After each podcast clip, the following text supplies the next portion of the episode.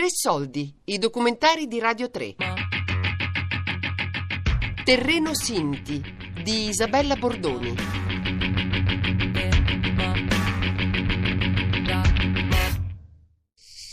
Misano Adriatico, comune in provincia di Rimini, Emilia-Romagna. È un pomeriggio di settembre 2017. Siamo intorno ad un grande tavolo della residenza municipale. Il registratore è al centro del tavolo, appoggiato senza sostegni, attivato sul microfono panoramico. Visibile ed equidistante tra i partecipanti, raccoglie le voci, i rumori ambientali, lo spostamento degli oggetti e l'affaccendarsi delle mani sul tavolo. Questa è la posizione e il ruolo che Isabella Bordoni gli assegnerà per tutti gli incontri successivi, mixando spontaneamente il fluire delle voci a quello dei gesti. Allora dicevo che l'amministrazione comunale con delibera di giunta ha presentato ad aprile eh, questo progetto che poi è stato approvato dalla regione Emilia-Romagna, progetto di partecipazione che ha per titolo insomma, l'inclusione a Misano delle popolazioni Rom e Sinti, insomma, qui siamo in presenza appunto di popolazioni Sinti, ha un percorso abbastanza definito nella fase appunto di presentazione e di approvazione, ha due obiettivi il progetto, da un lato quello di... Alberto Rossini, responsabile dell'ufficio di piano del comune di Misano Adriatico, apre l'incontro. Il ticchettio che si sente è il rumore della battitura dei tasti del computer da parte di Anna Chiara Bolognesi, mediatrice, che redige il verbale di assemblea. Questo è uno dei primi tavoli di partecipazione, si chiamano così, il progetto in discussione porta in sé le parole inclusione, coesione sociale, riduzione del pregiudizio, dialogo. Si chiama Misano per l'inclusione sociale ed è un percorso partecipativo, appunto, promosso dal Comune di Misano Adriatico per la coesione e l'inclusione sociale della popolazione Rom e Sinti.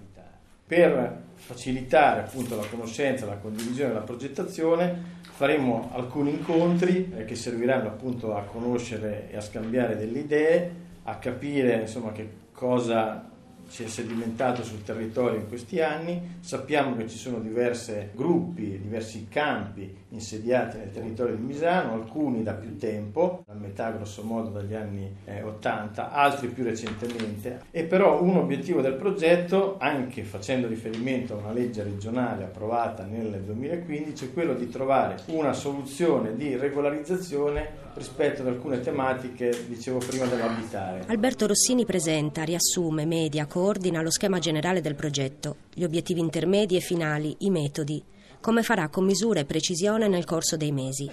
La voce che segue è quella del sindaco Stefano Giannini. I giostrai sinti, perché inizialmente erano tutti giostrai, che sono a Misano, sono dislocati nella parte centrale di pianura. La sua voce è stata registrata qualche settimana prima in un'altra stanza, in altre condizioni acustiche. Questo spostamento, percepibile da un ambiente all'altro, svela qualche cosa di pregresso, che sta prima dell'inizio dato, ci fa stare in un altro inizio, l'inizio di un esodo fatto cittadinanza. Sono qui dagli anni Ottanta ed erano una famiglia che facevano i giostrai in una Park di Riccione, derivano dalla Piemonte oppure dalla zona dell'Alsazia e hanno fatto sempre i giostrai. Ultimamente lavorano invece nel smaltimento dei metalli. Poi c'è una famiglia invece che sono sinti italiani che hanno anche loro due punti e invece sono giostrai che hanno, sono venuti subito qui a Misano, abbiamo aperto dei, dei parchi di divertimento nella zona marina di Misano, sono abbastanza integrati anche col, col, tessuto locale perché li conoscono tutti, montano le luci natalizie un po' tutti i comuni qui della Riviera Romagnola e quindi sono abbastanza integrati, hanno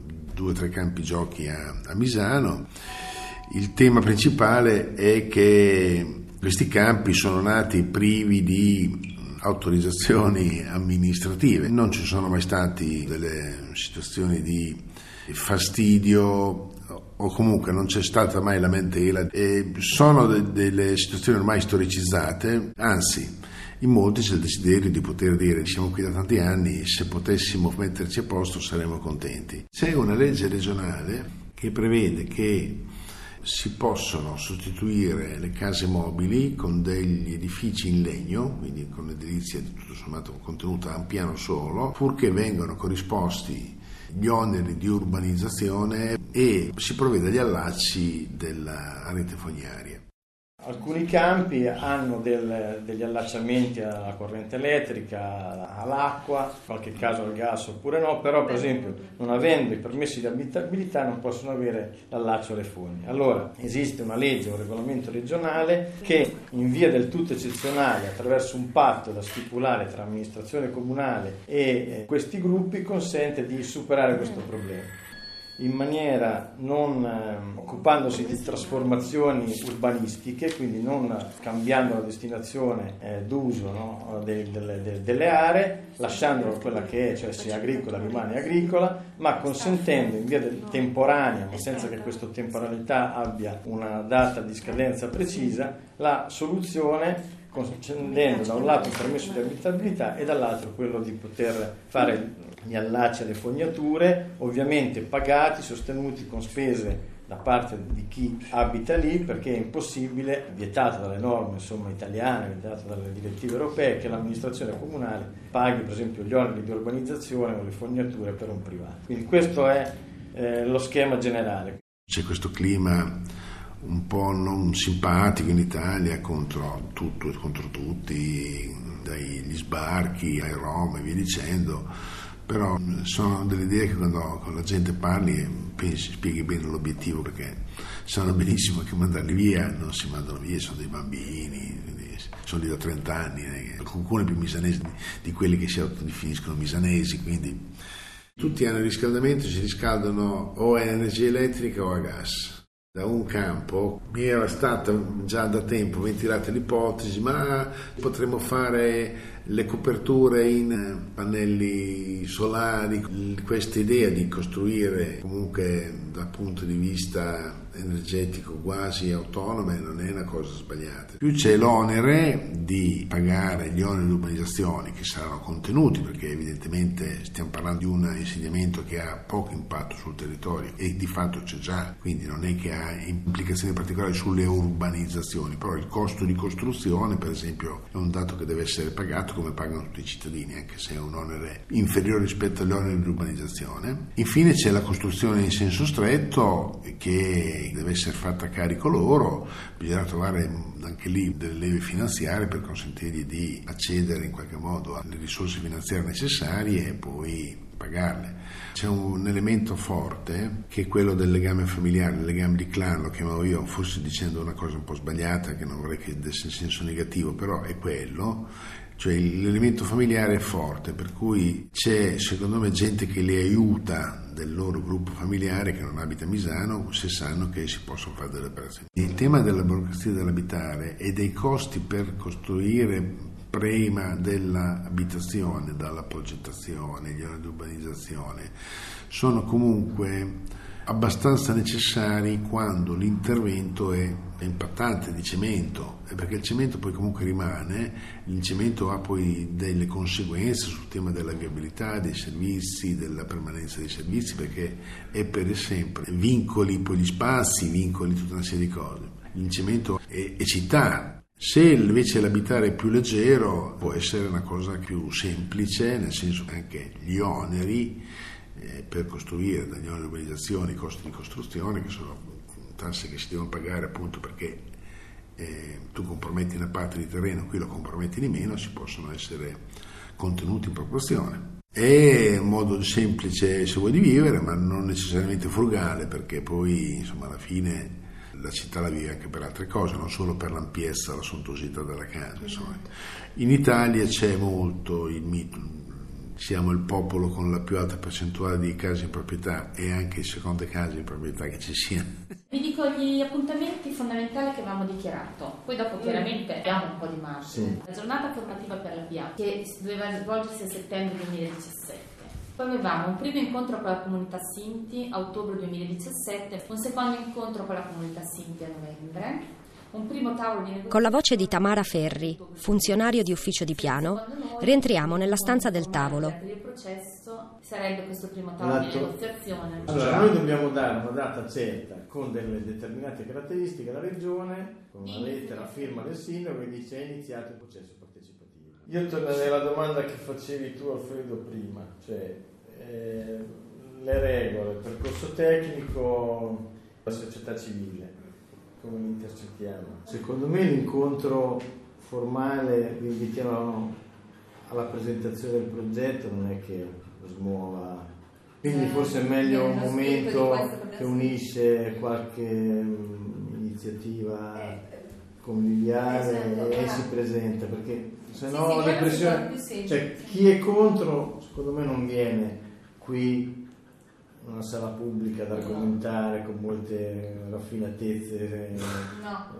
intellettuali eh, la No. propria posizione lo fa insomma sui canali social o su qualche pagine forse tenterei invece un- qualche coinvolgimento del- del- del- della scuola e coinvolgere i ragazzini vuol dire che poi nelle famiglie qualcosa gli torna per cui se c'è poi una serata conclusiva o un altro appuntamento ci sono i bambini ma ci sono anche i genitori quindi la platea e quelli che come dire, ascoltano, ragionano su questa iniziativa aumenta insomma. L'altra volta era venuto fuori sia una serie di film, la stessa storia di questo ragazzo pugile, no? Rucheri. Ecco, La storia ad esempio di Rucheri, eh, questo pugile che, che sconfisse e che diventò campione tedesco purtroppo nel periodo in cui eh, sorse Buchenwald e Auschwitz, cioè ehm, all'inizio no, della strategia dell'olocausto nazista, è interessante e ai ragazzi sono convinto che piaccia molto perché è la storia di un eroe, un eroe che batte il tedesco, che fu il primo a introdurre in Europa,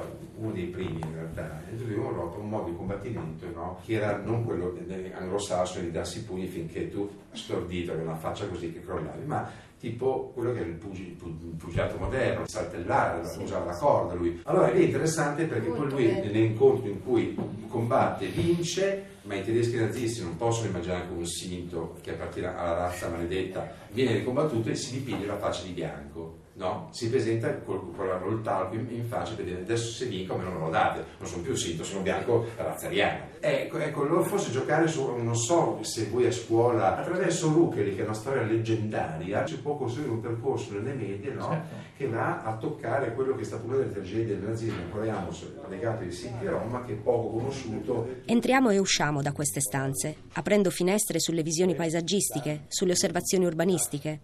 Dal dopoguerra ad oggi, la storia di un latifondo che si fa comune ospitale a basso consumo di territorio.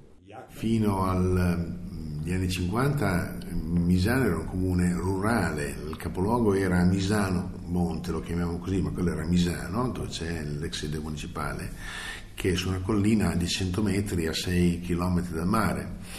La località marina che viene chiamata i Fienili, quindi per dire comunque è una zona comunque questa di, di- di agricola al 100%, fino al 1943, diciamo 44, passaggio del fronte, aveva tre pensioncine, tre, quindi mentre Riccione era la patria del jet set locale dove ci andava Mussolini, a due chilometri di distanza in realtà c'era questa piccola località con un turismo praticamente quasi inesistente. Dopo la guerra c'è stato uno sviluppo turistico, ma è arrivato contestualmente alle normative nazionali che hanno cominciato a bloccare l'espansione urbanistica, con- pre- prevedendo no, i piani urbanistici. Ecco, Misano è stato uno dei primi comuni a fare il piano urbanistico nel 75 e quindi tutto quello che si è potuto fermare dopo il 75 si è fermato, mentre invece, anzi, venne fatto addirittura prima un piano di fabbricazione proprio negli primi anni 70, lungimirante, perché diede subito il blocco, quello che era già successo negli altri comuni, quindi noi abbiamo avuto queste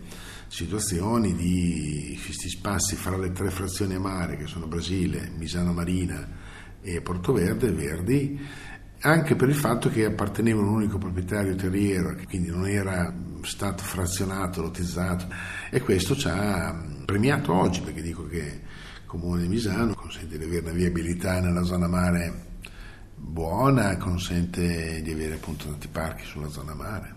La zona entroterra è, stata, fatta con tante frazioni, belle anche quelle che sono frazioni di 1500 abitanti l'una, più o meno, mediamente, dove si conoscono più o meno tutti, tranne la zona di Santa Monica, che invece è l'ultima frazione arrivata, dove c'è lì questa mh, forte percentuale di famiglie giovani venute da fuori, da Riccione, da Cattolica, da Rimini, via dicendo, perché il co- il costo era più contenuto rispetto ai posti di origine, tutto sommato vicine a quelle che sono molto più intolleranti, vedo, paradossalmente. Sono famiglie giovani, ma molto, io trovo molta intolleranza nei giovani, purtroppo, nelle famiglie giovani, quelle che dovrebbero essere educate invece alla tolleranza, all'Europa. Le persone anziane sono in difficoltà sui nuovi temi della globalizzazione, però hanno visto di tutto quindi sono molto più elastiche nel, o duttili nel valutare.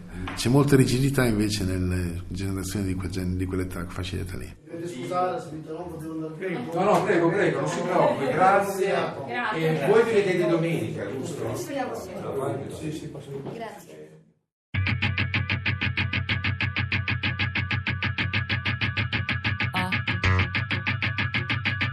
Terreno Sinti di Isabella Bordoni.